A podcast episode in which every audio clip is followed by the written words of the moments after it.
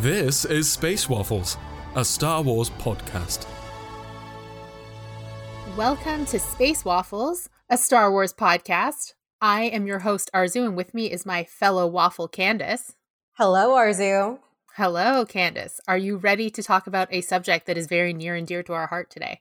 I am ready to like do a TED talk on this subject, honestly. Like no preparation, just give me a mic and I'm ready to go. With that in mind, because I too feel like I could just go on and on and on about this. So, first things first, happy May the 4th, everybody, and happy Revenge of the 5th. This is a very big week for Star Wars. And with that in mind, we're going to talk about one of the big things in Star Wars for us, which is our queen, Padme Amidala, and specifically her Revenge of the Sith arc. We got big feelings about that. Big feelings. Big, big feelings. Because here's here's where I'm coming from is we start with Padme, who is kind of like she's the driving force, I think, behind the Phantom Menace, like the first film of our generation, first Star Wars film of our generation. And she is the catalyst for the whole thing. She is driving the whole thing. She's kind of what brought me into Star Wars in a bigger way. Oh, also, can we just say that she is 14 and she's She an elected 14. official for Mhm. a whole planet. And as a little girl who was like, we were both younger than her at that time. Yeah. And just seeing that and being like, strong female. Woo. It was the perfect combination of appealing to our princess side Yeah, and our cool sci-fi costumes. side. cool costumes. Cool She- costume. She had a laser gun. She gets to hang out with all her friends and all their cool costumes. Like, what was not to love about Padme? So then we have Padme in Attack of the Clones, and she is playing, you know, she's doing her part. She's trying to do her job, be like the senator and all that, despite the threats surrounding her. And then, because of the plot and because we need to have this love story, she ends up in the PG rated version of the there's only one bed trope because it's just her and Anakin out in the middle of nowhere until they join the adventure at the end and all the action on Geonosis. Which, like, whatever, that's how we get from point A to point B. But then we have Revenge of the Sith. And this movie does Padme so dirty from start to finish. And as much as I love it, and as much as it's my favorite Star Wars movie, it just does her so dirty because she's just reduced to worrying about Anakin all the time. And she doesn't actually she she is there to serve the purpose of giving birth to the heroes for the next trilogy. Yeah, I don't like the term, but like she's barefoot and pregnant kind of thing. Just Yeah, like I don't like the term either, but that's what they did to her. It's like they didn't. I was gonna say it's like they didn't know what to do with her, but they did know what to do with her, and he got cut for time. Yeah, why we're here today. it's something that I think a lot about ever since I saw those scenes, even as like a teen. Mhm. It was yeah, it's very disappointing once you know like what she was doing and how she like shapes the entire rest of the galaxy and the rest of these stories more than just being the mother of Luke and Leia and Anakin's helps- reasons for turning to the dark side. She helps lay the groundwork for what would eventually become the rebellion that her daughter Leia, you know, eventually runs. So it's it's Padme, it's Bail Organa, it's Mon Mothma, it's all of their senator friends sort of taking those steps to stop Palpatine, to get him to step down, to renounce his emergency power, and to like, you know, no longer be the supreme chancellor with completely unchecked authority that only he, in theory, has the authority to to I guess declare that his emergency is over. So they have a petition signed by 2000 senators and they're going to present it to him and there's all of this stuff going on and you would be very forgiven for not knowing that this is going on because it's not in the movie. It's only in the deleted scenes. And you kind of have to wonder too, like everybody was going along with this. Yeah, Bail and Padme have that scene where she says, "Oh, this is how democracy ends with applause," but like very passive, you know, comment. Yeah, without the added context of these scenes, it's just kind of Bail and, and I almost said Leia, Bail and Padme sitting there being like, "Well, this is how Liberty dies," but you know, if you haven't seen the deleted scenes, you're like, "But what did you do about it?" They tried. They really, really did, and the movie doesn't show that. Also, I just love that it shows we get this more in the books, but like Bail and Padme like had a relationship. They had a friendship. Mm-hmm. And you see that in the deleted scenes, they were allies. And that kind of like it makes you feel better, even though Padme dies at the end, knowing that her daughter goes to someone that she trusts. Exactly. And, you know, this is one of those things where this would have been great to see a little bit of in the movie because it's not as though it's irrelevant. Like, as much as I love the scenes of Padme and Anakin going to Padme's parents' house and attack the clones, it's not super relevant to the plot. It's just fun to watch. But this is sort of, they've cut one of their main characters' arcs off right at the knees.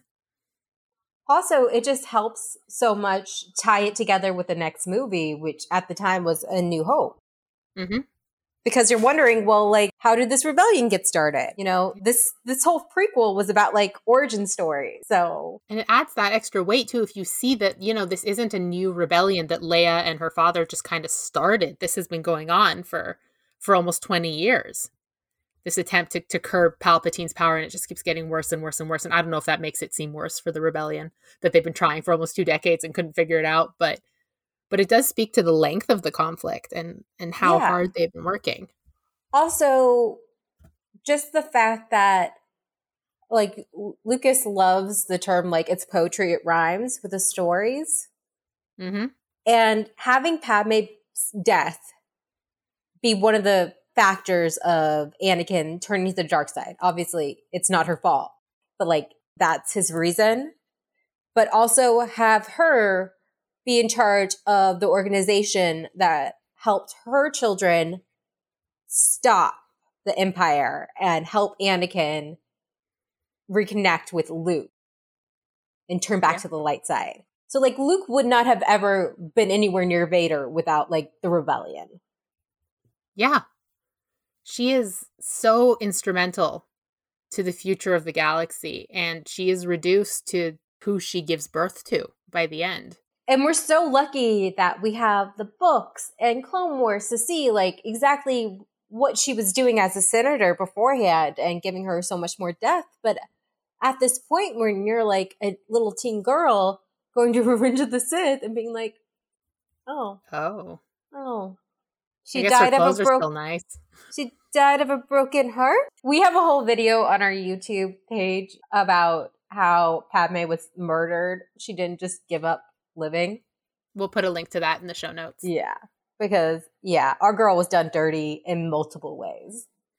Speaking of ways that our girl was done dirty, so we have mentioned that her plot gets elaborated in the books, and one of the books that gives Padme a little more to do is is Matthew Stover's Revenge of the Sith novelization, which everybody talks about. You've heard me talk about it too, I'm sure, about how great it is, how poetic it is. Like it is generally like it doesn't read like a normal novelization, and generally I adore this book. However, the way the book talks about Padme, not about her rebellion arc, which I'll get to in a second, but who Padme is as a person, when I was doing research for this episode, just upset me so deeply. I think I just blocked this out. We had that same issue when we were trying to figure out, like, why Padme fell in love with Anakin without the Clone Wars. I mean, I could see it like he's cute and then there's something three years in between. Like, I don't know what happened there, but fine. Like falling in love in a heightened situation. But if I may, I would like to read just a little bit, like Padme's introduction from the book. Oh, please do. Okay. So all of the introductions in this book, when you meet someone for the first time, starts with this is whoever. So this is how we meet Padme in the Revenge of the Sith novel. This is Padme Amidala. She's an astonishingly accomplished young woman who, in her short life, has already been the youngest ever elected queen of her planet, a daring partisan guerrilla, and a measured, articulate, and persuasive voice of reason in the Republic Senate. But she is, at this moment, none of these things.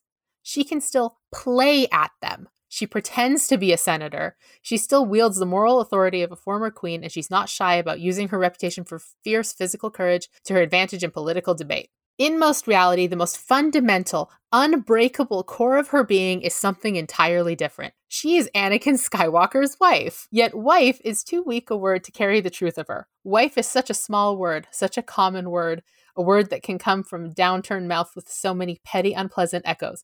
For Padme Amidala, saying, I am Anakin Skywalker's wife, is saying neither more nor less than I am alive. Her life before Anakin belonged to someone else.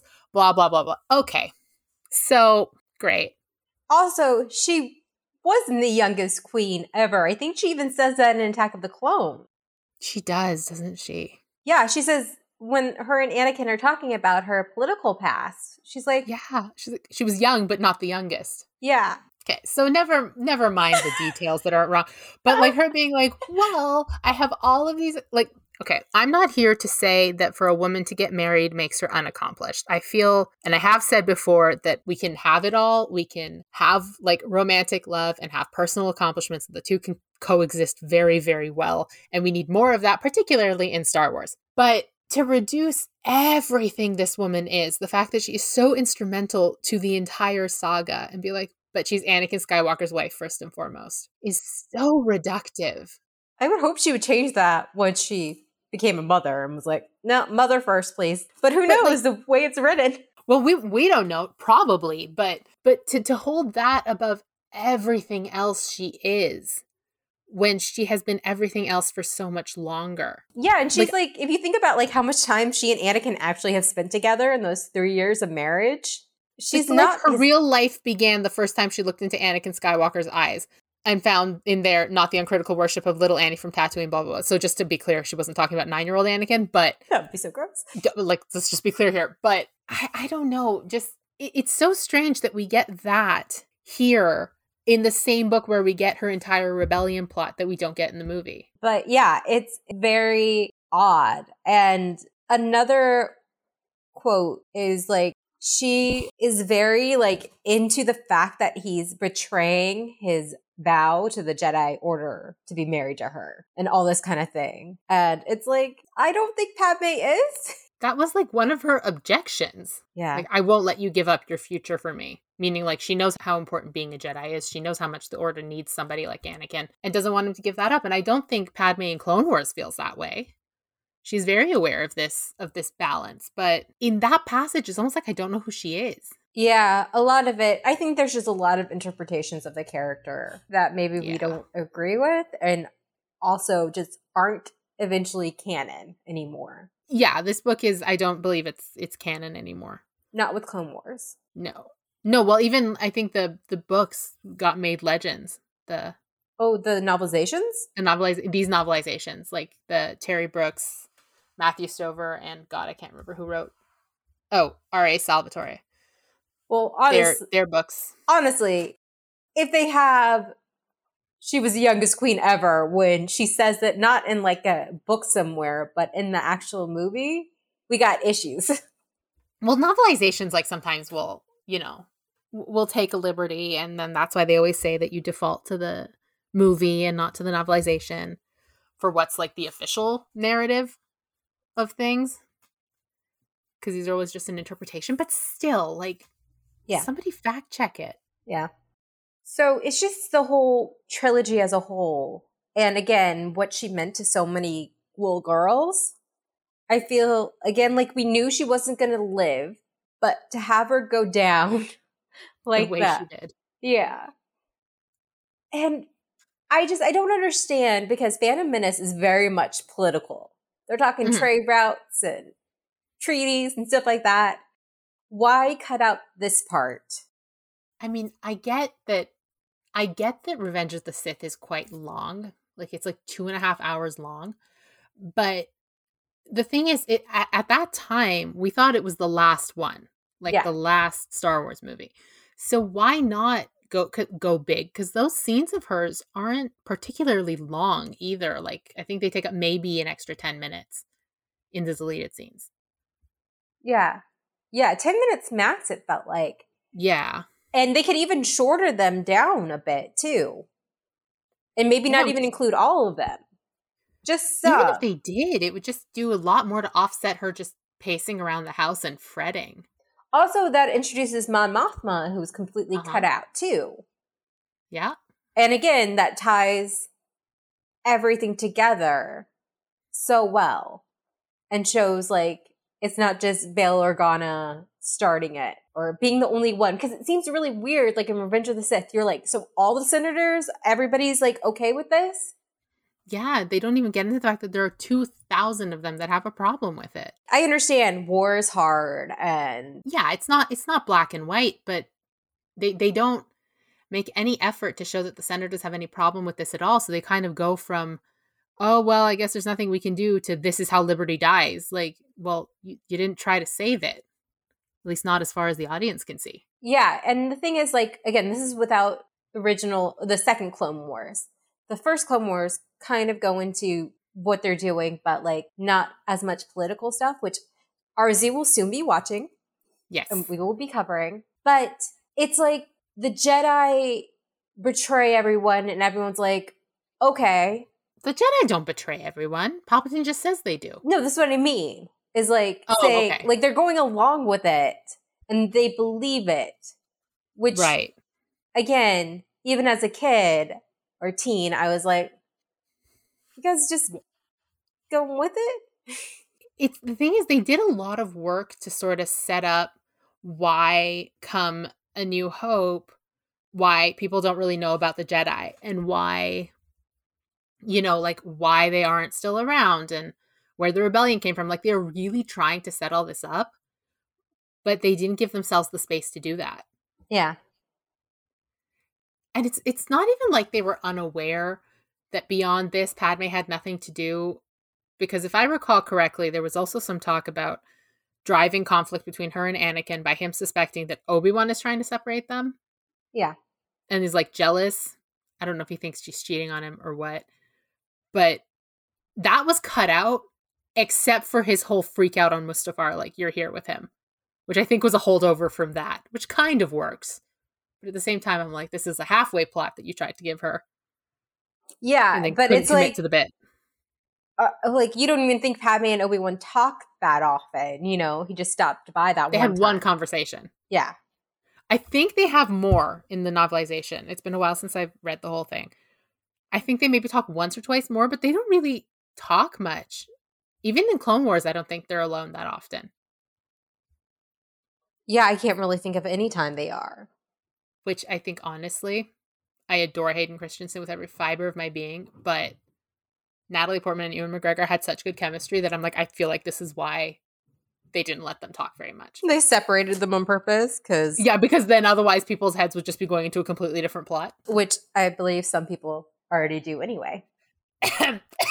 Can't imagine who you mean. Yeah, we're just really lucky that we got additional stuff. The Clone Wars really show Padme taking charge and really caring about people and being like the queen we all knew she was. Exactly. The the queen, the senator, the person who who cares, who puts humanity and I guess well not humanity, like sentience, personhood. Sentient beings. yeah, sentientness. Who prioritizes like life and not conflict. Like living beings are not a statistic to Padme, the way they become for much of the rest of the government. Yeah, it's just nice to, think that she's still fighting to the very end. She's not going out without a fight. Yeah, except for right at the end where she dies of a broken heart, apparently. Padme was murdered. Yes. I believe this is another another case you've made. Yes, Palpatine sucked out her life force and gave it to Anakin when he was making Vader. That is my theory. Or Anakin did it subconsciously because she was trying to reach out to him. I think I prefer this to like her dying of sad. I think it's that way because the way it's intercut with her dying and him being reborn. Mm-hmm. Plus, like, how nefarious is that? That his whole reason for being was keeping her alive, and the only thing keeping him alive is her death. That's like messed up. But like in the best possible way. Story in wise. like a very dramatic way. yeah, but and the story wise, not like, yay, murder. No, we're never yay murder here. Yeah, we're, we're anti-murder full here. murder. Let's just put that in in our second podcast episode. just the disclaimer. But yeah, I have issues with her two kids being born, and she's just like, "Well, my husband's evil. I can't go on." I can't be here for my children. Yeah, because that's not the Padme we know and love. She would fight for everything, especially knowing her kids are in so much danger being who they are. I wish they explained her death better than just like it was a broken heart. And apparently, we're supposed to understand it's not that. But as a kid, teen, I like did not. really? I get the impression we are supposed to think it's that. And that the whole Padme, not Padme, the whole um Palpatine killed her thing is a fan theory. I was always under the impression we are supposed to think that that it was this great love that broke her heart so thoroughly she lost the will to live. Oh wow. Okay. I mean, there were some questionable decisions made from motivations like that to the fact that Padme is brushing her very curly hair when it's like nobody with curls would ever brush their dry hair like that. So, Uh, from the novelization, which I believe some of the script, you know, is used in there that gets cut, but it says mhm. All organic damage has been repaired. The droid checked another readout. The systematic failure cannot be explained. Not physically, Obi-Wan thought. He squeezed her hand as though he could keep her life within her body by simple pressure. So, Do you know what's surprising, which I learned for the first time like very recently? Was this novelization, the Matthew Stover one, came out like a month before the movie did. yeah, the video game did too. And I bought the like the PS2 version of the Sith and I was like, don't don't open it, Candace. Don't do it. Don't do it. But like this entire thing, this entire story was just sitting there complete for a month before the movie was out. So imagine you're the person who did read it before you went and saw the movie. I don't know who, who would actually do that, but imagine you were that and you see all of this Padme plot. And maybe you're a really big Padme fan and you go see the movie and it's not there.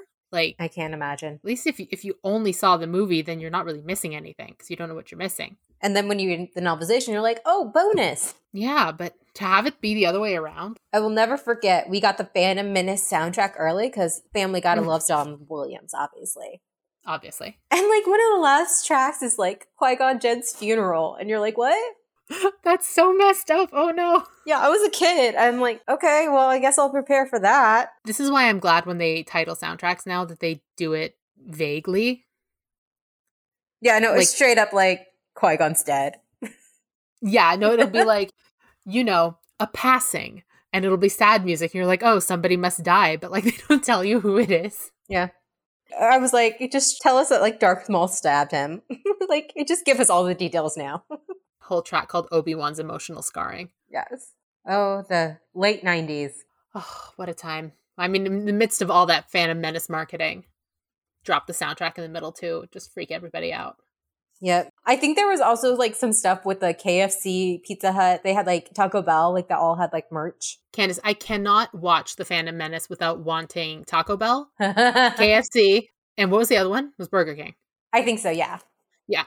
or Pizza Hut. Pizza Maybe all four. Yeah. All, But I cannot watch the Phantom Menace without wanting all of those things. yeah. I'm pretty sure they had something spoilery too. I think it was like the Padme is Queen Amidala. The decoy thing. Yeah.